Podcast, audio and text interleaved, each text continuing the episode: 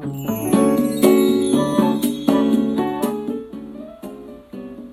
んにちは、甲斐まりえです。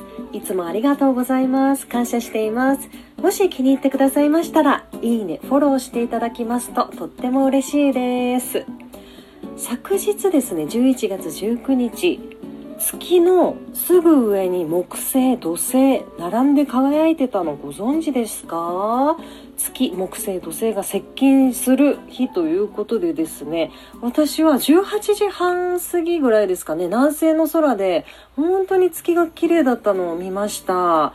皆さんいかがでしたでしょうか？そして今日はですね、20日、関東とても暖かくて、なんとですね、東京では最低気温が21.1度だったらしいですよ。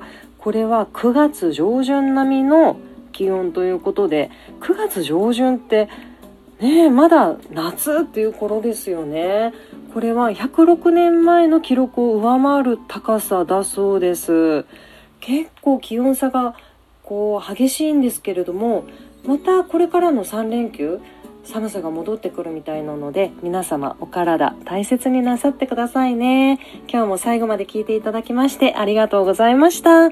素晴らしい一日でしたね。それではまた座布団2枚。